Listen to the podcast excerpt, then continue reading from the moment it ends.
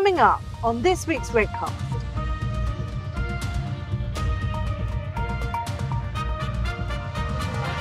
I don't think anything summed up on any Redcast more the JWG ethos, which is we got to get compliance to be better, faster, cheaper with lower risk. And, and I think that this being a greenfield area where you can finally get out and explore. Whereas countries, you know, that don't have, you know, as, as significant concerns when it comes to monetary policy um, and reserve currency, uh, monetary stability, I think they're going to be more aggressive here. And I think the prize for them uh, potentially uh, would, would be very beneficial uh, uh, for their economies. And gradually, that cost benefit analysis, as Patrick is saying, people will get more comfortable. Uh, people will realize what this is. People will sort of uh, develop the right architecture and think about architecture the right way. And you'll start to see, you know, this become more viable even in more developed, um, I think, markets. And standards to me is, is kind of the key for everything um, because it's a real recognition of collaboration across different um, jurisdictions, uh, different countries, uh, different kind of payment systems. But it's you know that that's kind of the, the, the roots of where Swift started was to was to have a messaging service based on standards for this interoperability, so that payments could flow cross border. We're talking about you know this is is this critical infrastructure. Um, if you do this right, it's the internet. The prize is improved transactions.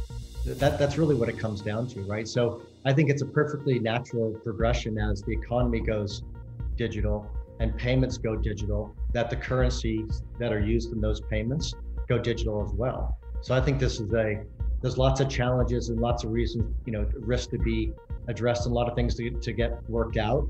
But this creates a great opportunity for us.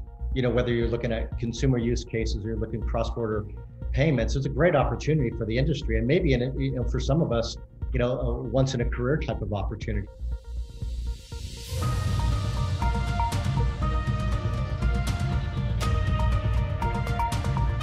Welcome to Redcast. Redcast. Redcast. Redcast. Where we shine a light on banking digitization. Hello, everybody. Welcome back. This is PJ Di Giammarino, CEO of JWG. I am really pleased today to be recording this episode of Redcast at the end of June.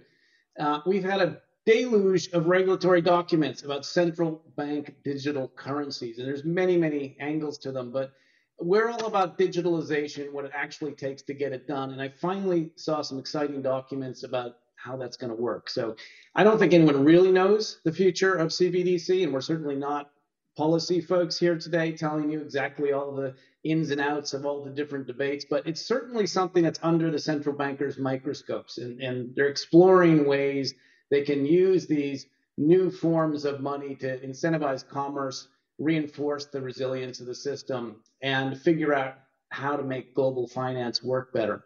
So th- there's lots of new emerging tech angles to that, lots of exciting things that could happen, and payment solutions, and having the foundations for a new system that that actually pulls all this together.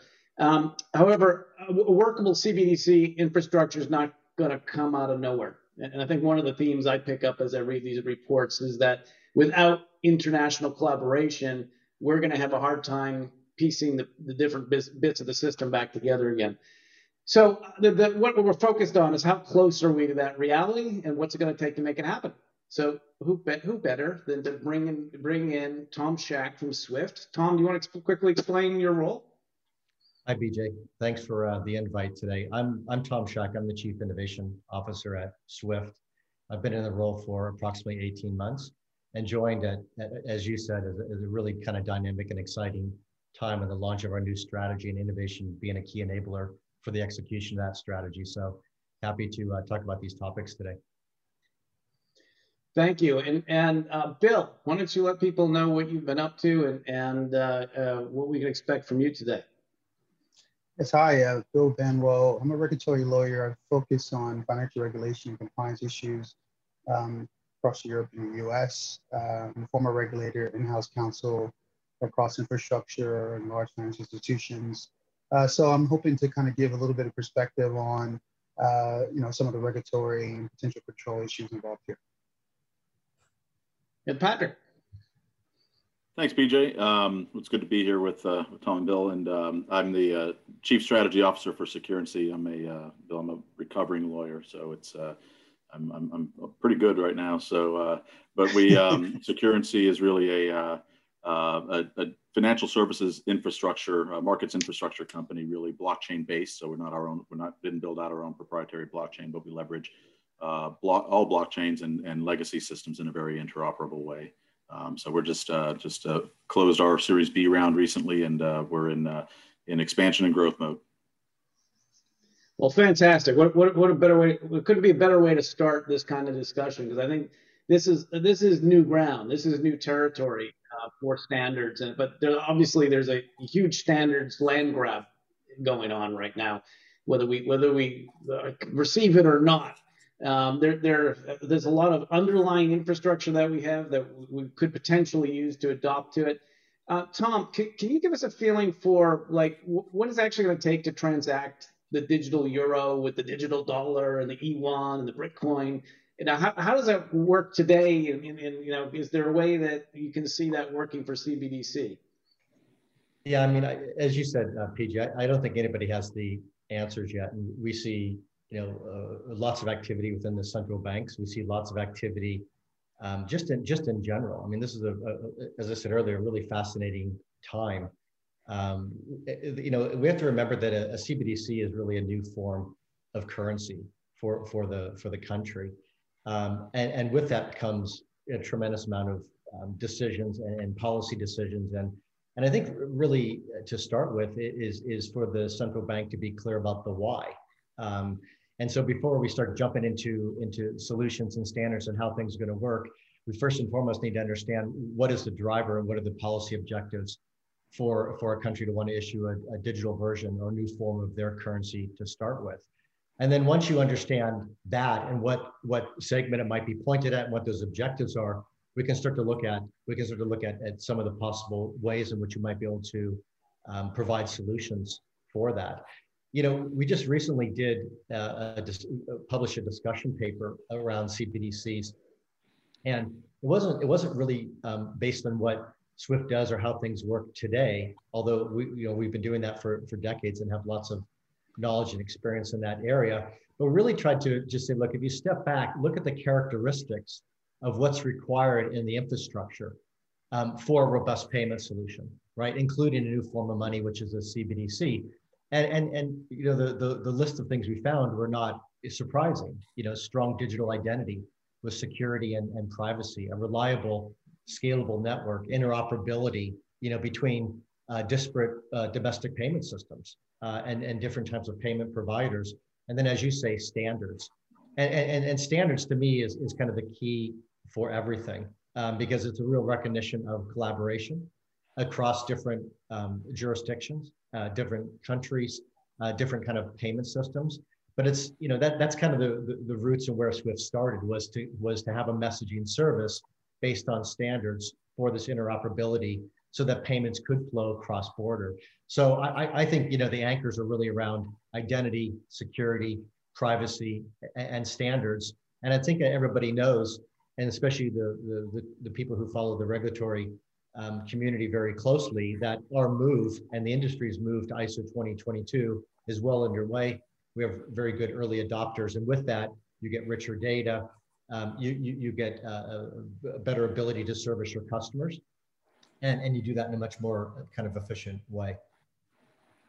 Yeah, and it's great how you leapt right to the data, which is obviously at the, the heart of you know, any of the standardization. But there's also a big infrastructure ask here for standards as well, right? And I want to go to Bill next because I think the control of this infrastructure is, is a really fundamental question from a central bank's point of view.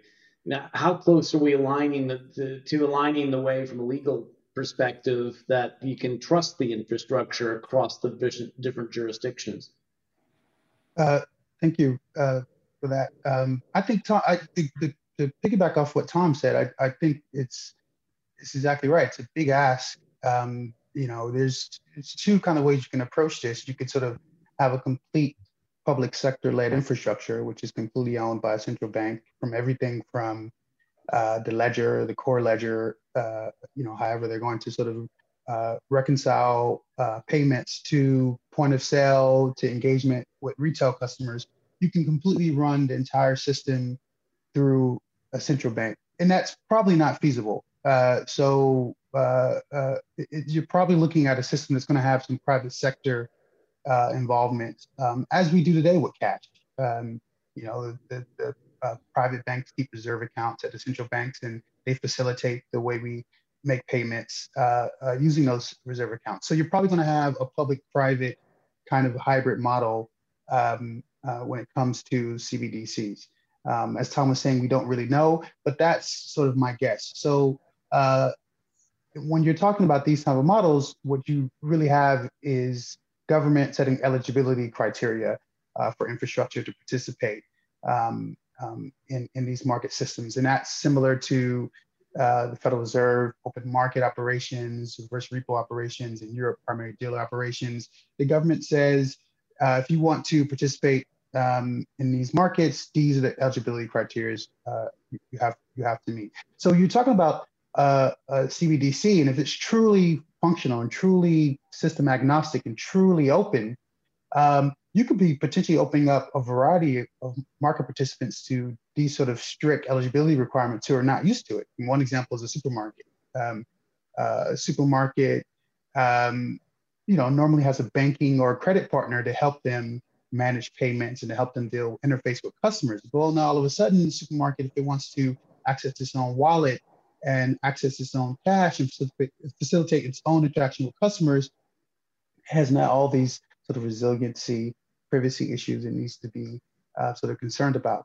Um, and that's also a challenge for regulators. You know, to make a CBDC truly open, uh, functional, you need a system that the largest, most sophisticated to the smallest, least sophisticated uh, market participants find value in. And these things are time conflicting aims. Um, so, I mean, if you think about cash, the only real control when it comes to cash is security.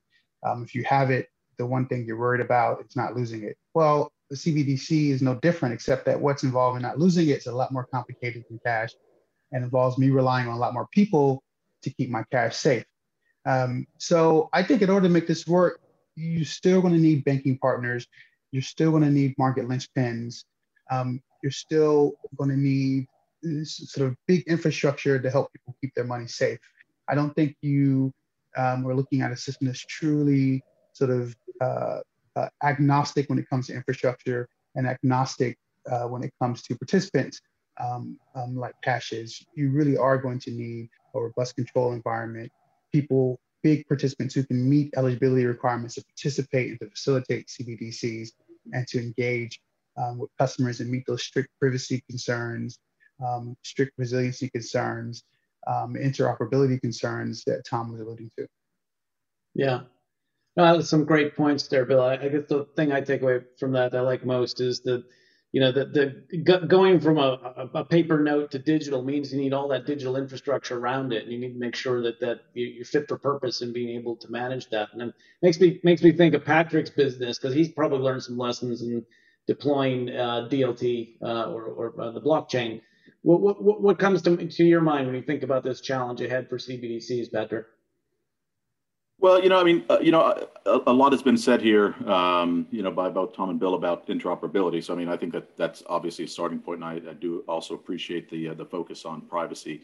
Um, and, and, I guess the way that we think about it, because, um, and I hate to put it this way, because it just sometimes you're you're you're living with technology for so long um, that um, it, you know it just seems sort of uh, you know obvious, right? I, I think that the technology issues are are not quite as as thorny um, if you start with the right infrastructure, I think that uh, you know there's been a lot that's been done, and I'm not saying that the people who are working on it aren't bright and aren't thinking about some very important issues. They certainly are, um, but I think that sometimes um, you know those things can be exaggerated. I actually think the technology is here, and and and uh, you know we certainly bring a lot to the table. Um, you know, with the principles that we've applied to digital securities, when you think about policy enforcement, that sort of thing, it's the same principles that you would apply in this case. I think the bigger issues, of course, are, are around policy. Um, you know that um, you, you, know it's a it's it's a neat idea to think about, um, but uh, you know, people throw the word CBDC or the the you know uh, acronym CBDC around um, as if it means one thing, and of course we know that it doesn't mean one thing; it means many different things. Um, and the definition that you choose is, in my opinion, the uh, the most important thing. Um, if you start off with the right definition and, and the right policy, um, it's not too hard to move the, you know, in, you know, technologically in the direction that you really want to go. Uh, I'm more concerned about getting that policy right. Um, you know, I, I, obviously begin with the premise that, you know, a direct account based CBDC is, um, I'll, I'll use a soft expression, crazy. Um, and, uh, and, and I think that, um, you know, there's to address a lot of the issues that Bill is talking about. Those are things that the private sector is particularly adept at solving. Um, and so, uh, you know, so I think getting the policy right is sort of the starting point for this. Um, and then the technology will, will, you know, will certainly follow. Um, so that's, that's kind of the way that we think about it from, you know, macro perspective, you know, drilling down into, into the technology, um, you know, and again, you know, Tom obviously knows, you know, a thing or two about this, um, you know, given what he does, but, uh, you know, we, we have focused, you know, very heavily on, um, you know, interoperability, but not just interoperability, you know, in terms of the business logic, which I think, you know, there's a lot of pretty good work that's been done there, but most importantly, interoperability when it comes to compliance, because, um, you know, any, any CBDC is going to have to move um, quite, you know, qu- uh, uh, across, you know, quite a number of different environments and be able to, um, you know, retain some, you know, some central, um, um, you know, policies that uh, or, or enforce as it moves um, in an automated way, you know, some core policy. So we, we think about those things and, and architecturally how, how we can solve for that. That said, I'll, I'll close on this.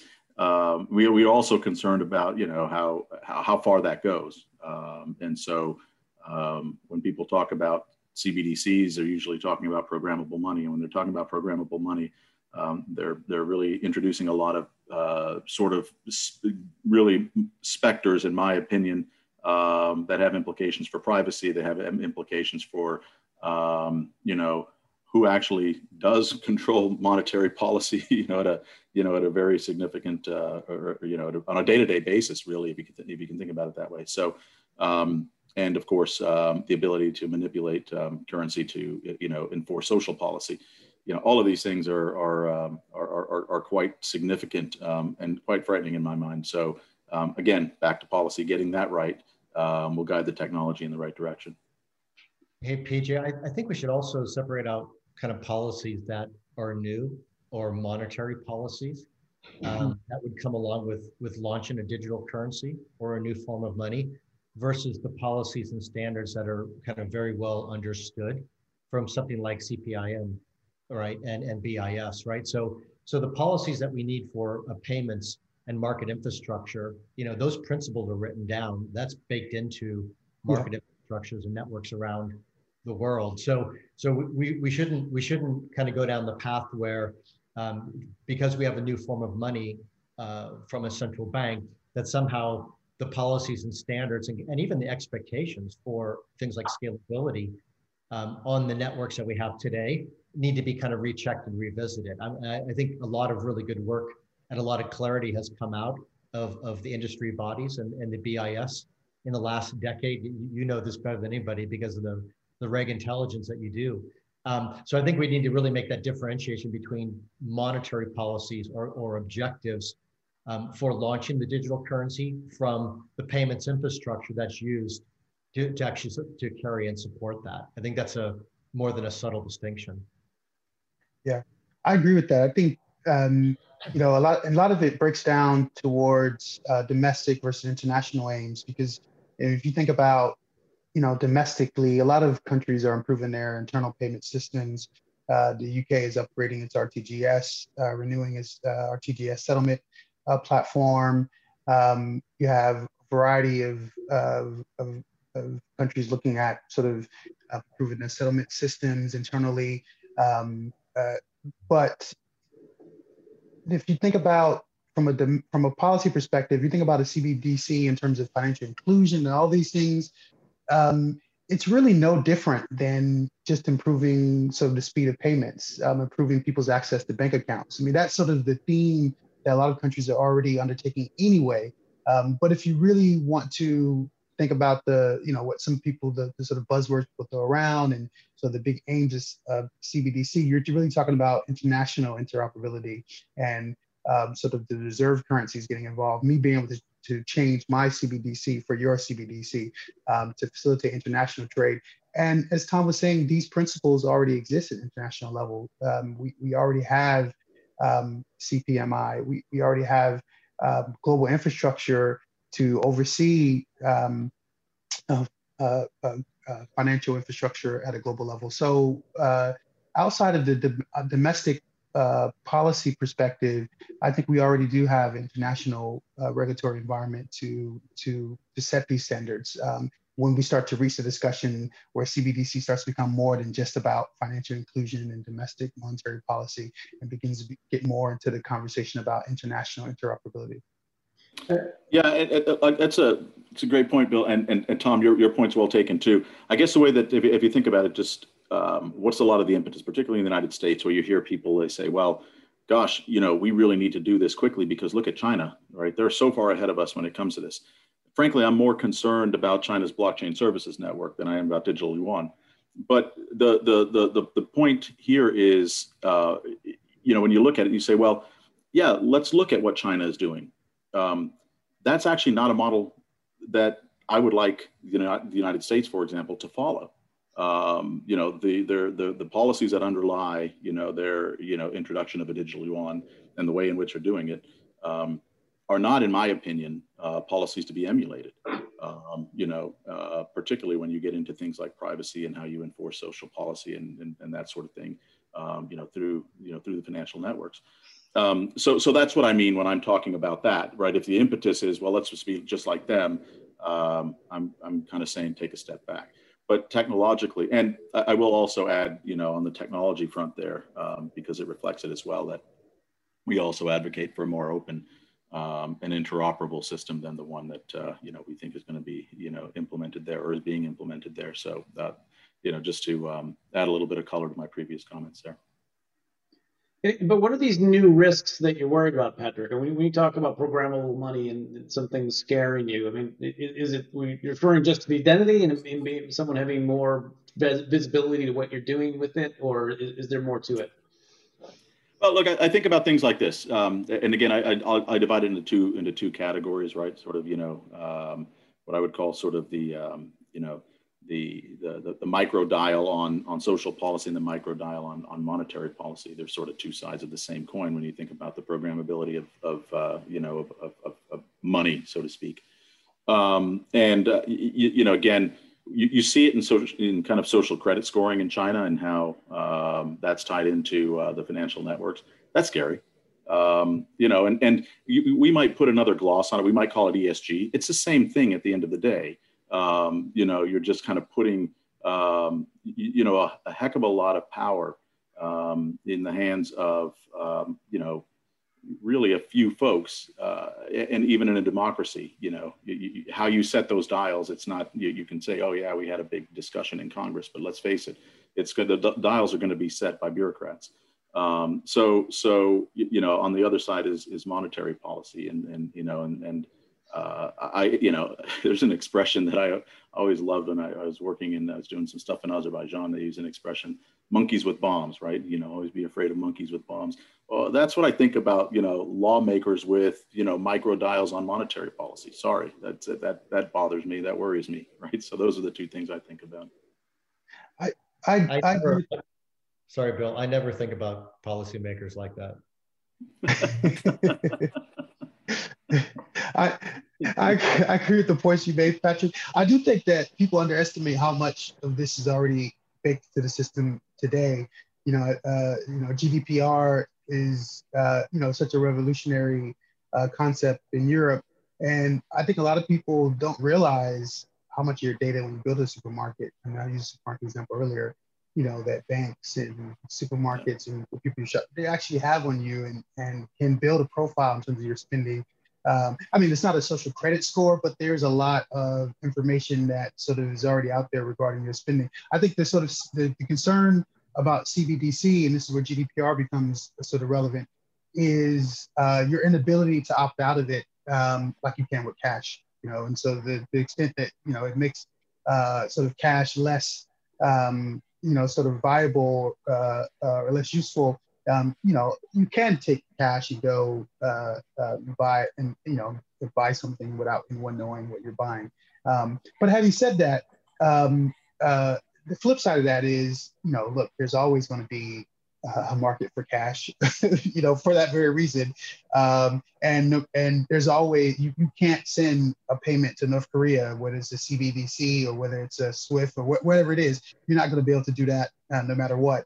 Um, and there's always going to be a market for cash payments. And there's always going to be uh, some type of government involvement, um, whether it be from a monetary uh, perspective or uh, AML, financial crime perspective, any kind of electronic payment infrastructure. So, so let's focus a bit then on some of those barriers that, that, that are there today and, and recognize some of those barriers are there because we want them to be there, as, as Bill just very eloquently pointed out. Um, but what are some of the ones that we should be working on to enable CBDC uh, cross-border payments to work effectively? And, and Tom, you, you, just wrote this paper. What, what, you know, what are your top three things that you you, you sort of in, in, come off the top of your head about what needs to happen there? Yeah, so I mean, I, I mean, we, we, at Swift, we're not advocating for a CBDC uh, to, to be launched. We're not pushing for a pace. We're actually positioning ourselves, you know, as the explorations move forward, and as decisions are made to launch a digital currency to help our community and our members um, adopt that and to have the interoperability. So, to, to, to me, and and again in the discussion paper we said is is kind of the core characteristics that you need for that you know to me first and foremost is interoperability um, I, I, don't think anybody thinks that that um, there's going to be a new network or a new form of money and then you we're kind of just going to close down on friday and open up on monday and flip the switch and you know hello new world um, that that's not going to happen and and financial institutions and banks have made large investments, have uh, lots of experience and lots of maturity with um, very high volume scalable systems today. Uh, and that's just not going to change overnight. And so there's got to be a clear path for backwards compatibility and interoperability. Um, I think that this, the second thing is, is and, and, Bill was touching on this before, is really around security and, and, and privacy.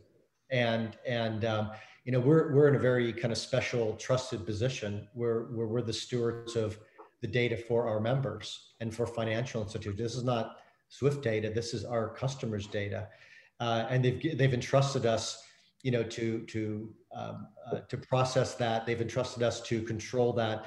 They trust the governance that we have in place to protect their privacy and and, and the security. And it's a it's a huge responsibility, and we take that very very seriously, of course. Um, so so the second thing on the list to me has to be around security and and privacy. And then the third one I think is is just the you know the the operational aspect of it um, with reliability and scalability. I was looking at something today, and we and we won't we won't go into cryptocurrencies, but for example, um, you know Ethereum today can process a million and a half transactions a day. Look, that's that's I mean that's impressive, um, and and and they, there's a lot of other advantages you know that that people are seeing in that net that network, but it's nowhere close to the scale that we see in any example in terms of volumes, and and, and not just the volumes, but running that at five nines.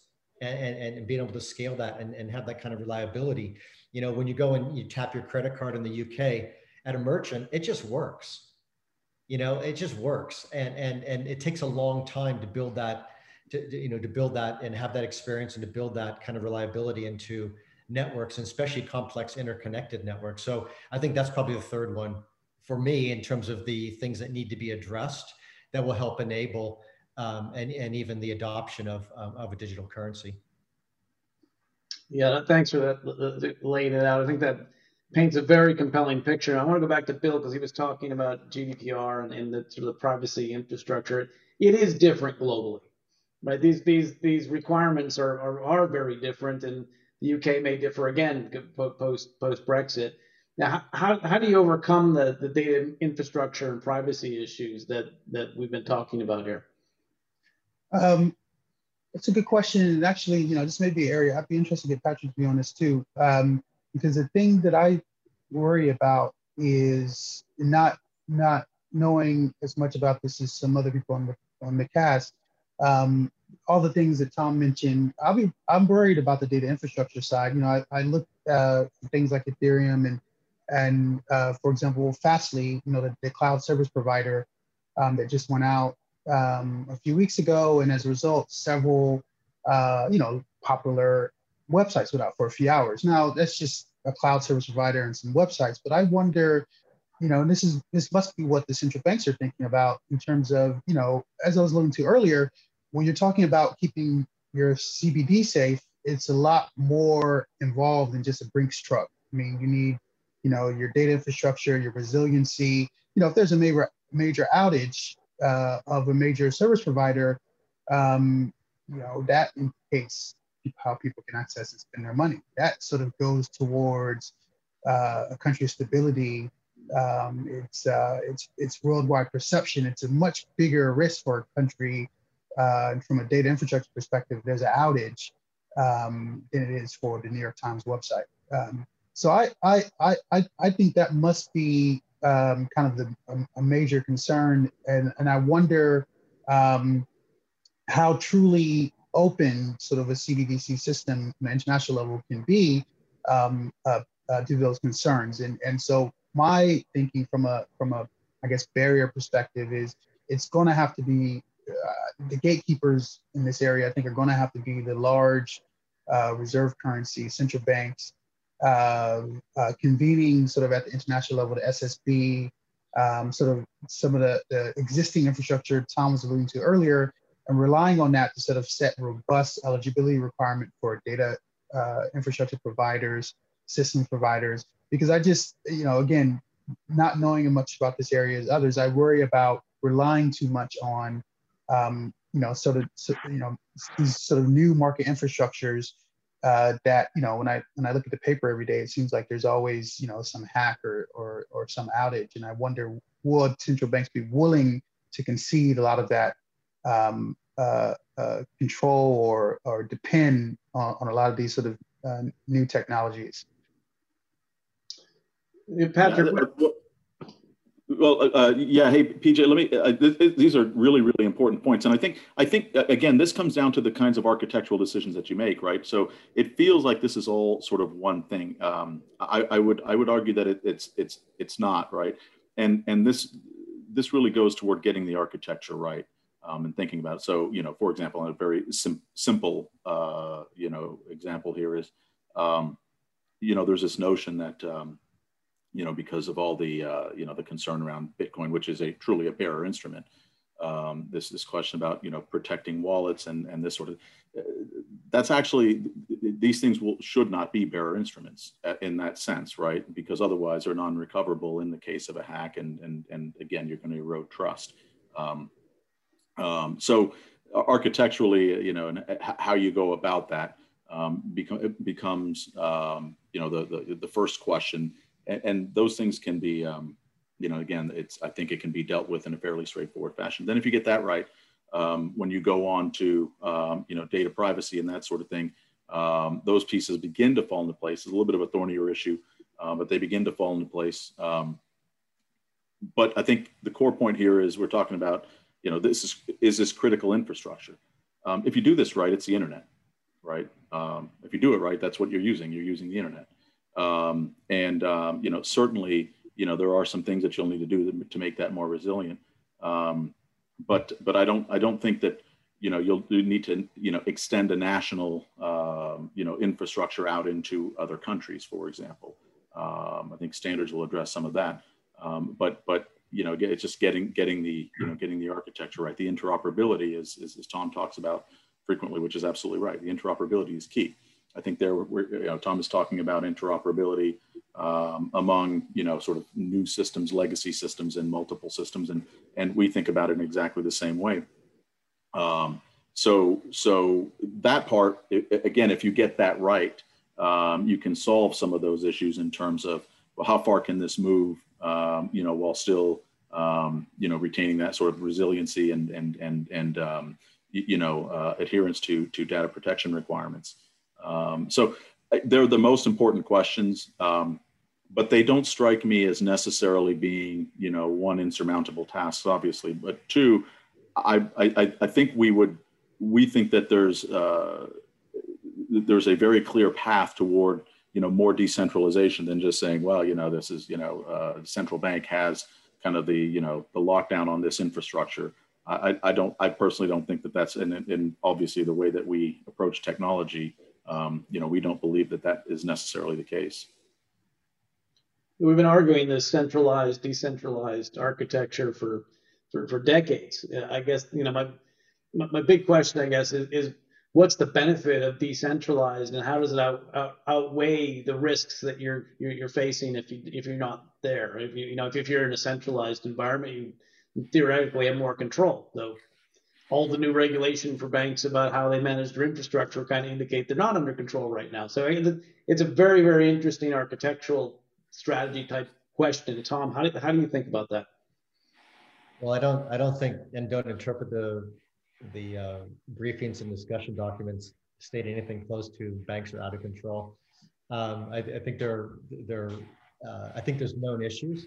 Uh, the BIS, for example, on cross-border payments, a year ago now, in July of 2020, um, published improvements um, that they thought were important for uh, for cross-border payments, and they and they put forward kind of 19 building blocks, and and and we agree um, with a lot of those, and we've seen that, and we've heard that from our our customers. So I, I, I think the I think the kind of the the improvement areas and areas that we could um, do better, I think those are pretty well known. Um, and I, but I but I think you know when you look at these kind of industry type solutions, uh, they're complicated to explore and to make decisions on, and they're complicated to roll out, even with the best intentions of the world. I mean, look at any kind of you know upgrades that are happening today that are that are you know the benefits are very clear. ISO 20022 migration, you know, takes a lot of time uh, for, for for adoption, and not because people don't want the benefits, and not because they're resisting a good idea. It's just because there's a lot of things to do, and these are complex programs of work to run. Um, so, so I, I, think I think there's there, there, are good. I think there are very well known um, improvements. Um, I think there's a willingness to get there. Uh, there's always a competition for things that you have to do that are mandated versus things you want to do that are more discretionary. You know that might drive uh, revenue or improve customer service. Um, but I, I, you know, this is this is this is what uh, people are paid to do is to make those trade-offs and to find the right priorities. And, and then in, in, in, some cases, in particular, in market infrastructure and things that are systemically important, you also need to demonstrate that you understand all of the risk in taking those steps and all of the mitigants in taking those steps and, and, and be able to, you know, convey that with confidence to people who oversee you, whether that's on the board of your institution or, or, or a regulatory body that oversees what you're doing. Thanks for that, Tom. I guess you know, look, we're we're we're at time and having to move to wrap up, but there's so much more we could go on to.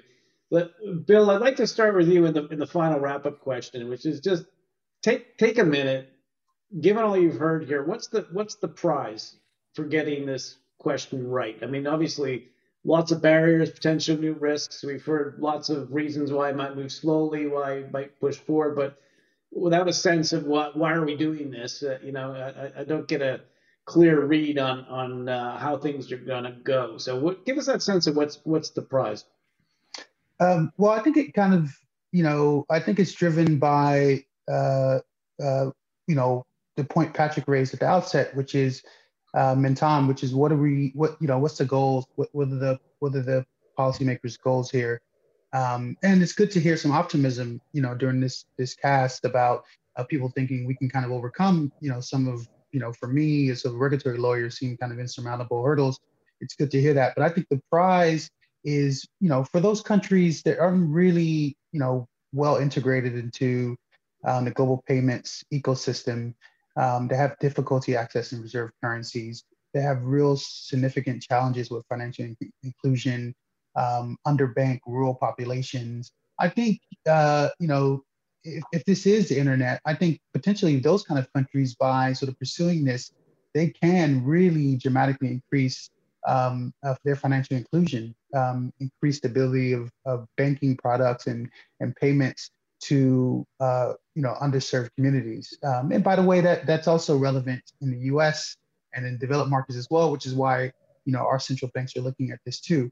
Um, so I think that's the prize. I think that um, you know particularly for those reserve currencies, I think the costs um, sort of rise as well. So there's there's a there's a higher cost benefit to sort of you know going full throttle on the CDs DC, at least from a, a systems agnostic or a totally open system. I think those countries are going to be much more cautious um, because they're going to be more um, uh, worried about some of the risks, the potential dangers, and they're going to have, want to have more control over the, the infrastructure. Whereas countries, you know, that don't have, you know, as, as significant concerns when it comes to monetary policy um, and reserve currency, uh, monetary stability, I think they're going to be more aggressive here. And I think the prize for them uh, potentially uh, would, would be very beneficial uh, uh, uh, for their economies. And gradually, that cost benefit analysis, as Patrick is saying, people will get more comfortable. people will realize what this is. People will sort of develop the right architecture and think about architecture in the right way. And you'll start to see, you know, this become more viable even in more developed, um, I think, markets. Um, so that's kind of my thinking in terms of the prize and how I see it playing out. Thank you. Fascinating. Patrick, same same question. Yeah, so you know, it, it again, you know, it, it, comes down to sort of what are you know what are the motives, right? And so um, uh, it, it's actually hard to say because um, you know you could take a cynical position. You could say, well, look, there's um, there's a lot of consternation about the uh, the rise of crypto, um, and um, you know while you know everyone will say, well, look, it's not a medium of exchange yet. Um, I think the more intelligent people say, well, you know, give it time, right? You know, it's just you know things will um, if there's a demand for it, you know, a pathway will be found. And so they want to sort of head off that eventuality and say, well, you, you, know, you want digital money, we'll give you digital money. You know, you know, you know, it, it's uh, it's your government's digital money, right? So uh, that, that's one way to look at it. Um, although it's an ironic way to look at it because I, I might argue that the reason that you know people, or one of the big reasons that people gravitate toward crypto, is sort of eroding trust in institutions, and so um, you know replacing uh, crypto with institutional money seems to maybe not answer that that question. But if we go beyond that, we could say, well, look, um, there's certainly something to be said, and I mentioned China before. There's some, certainly something to be said for you know the ease in which you can facilitate transactions and interbank transactions and things like that, and and how do you um, you know uh, how does that play into you know uh, really say the dollar is the world's reserve currency and and what things can you do and and certainly it's not hard I, I suppose, um, on some level. Well, at least philosophically, it's not hard to convince some folks that, hey, you know, wouldn't it be great to be able to get out, out from under the thumb of Uncle Sam? Um, but partly by the automation of, of you know, compliance, um, you could you could make it easier, um, you know, for these institutions to comply with these things um, without having to change the uh, the regulations and, and and maybe you know that's a pathway forward. It's part of what we think about when we think about the automation of compliance. So again it's hard to say what the what the motive is in every single you know capital that's contemplating you know cbdc and it, it, i think it's clear that it's different in different places. Um, but um, that's a foundational point. I, I, don't know the answer to that question in every in every i don't even know the answer to that question in the united states right now to be honest with you. So so um, you know it's kind of open fantastic tom Close, closing word. Well, I, I, I think I have an answer. Um, to, to me, the, the prize, and, and Patrick uh, touched on this, but to be more specific, the prize is improved transactions.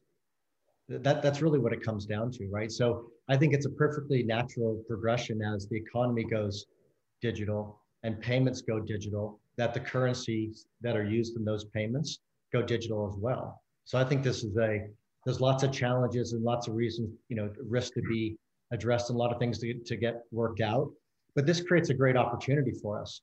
You know, whether you're looking at consumer use cases or you're looking cross-border payments, it's a great opportunity for the industry. And maybe in a, you know, for some of us, you know, a once in a career type of opportunity. So it's about improved transactions. You know, when you when you speak to a corporate treasurer or you speak to your friend who might use a, a payment to payment app to reimburse you for for, for dinner, uh, people don't care about the payment they care about what they get from the payment. And if we do this right, and we, we're able to actually do, build inclusive networks, then our ability tra- to transact will allow people to get what they really want, which is on the other side of that payment. So I think improved transactions is, you know, to me is is by far the the, the, the prize in, in all of this.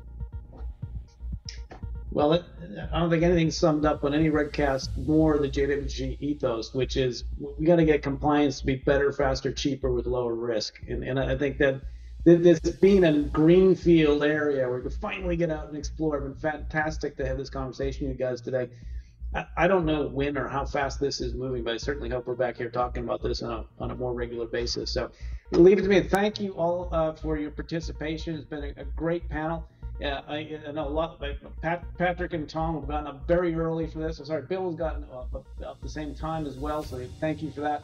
And uh, thank you for subscribing to all our listeners. We've uh, been enjoying all your feedback.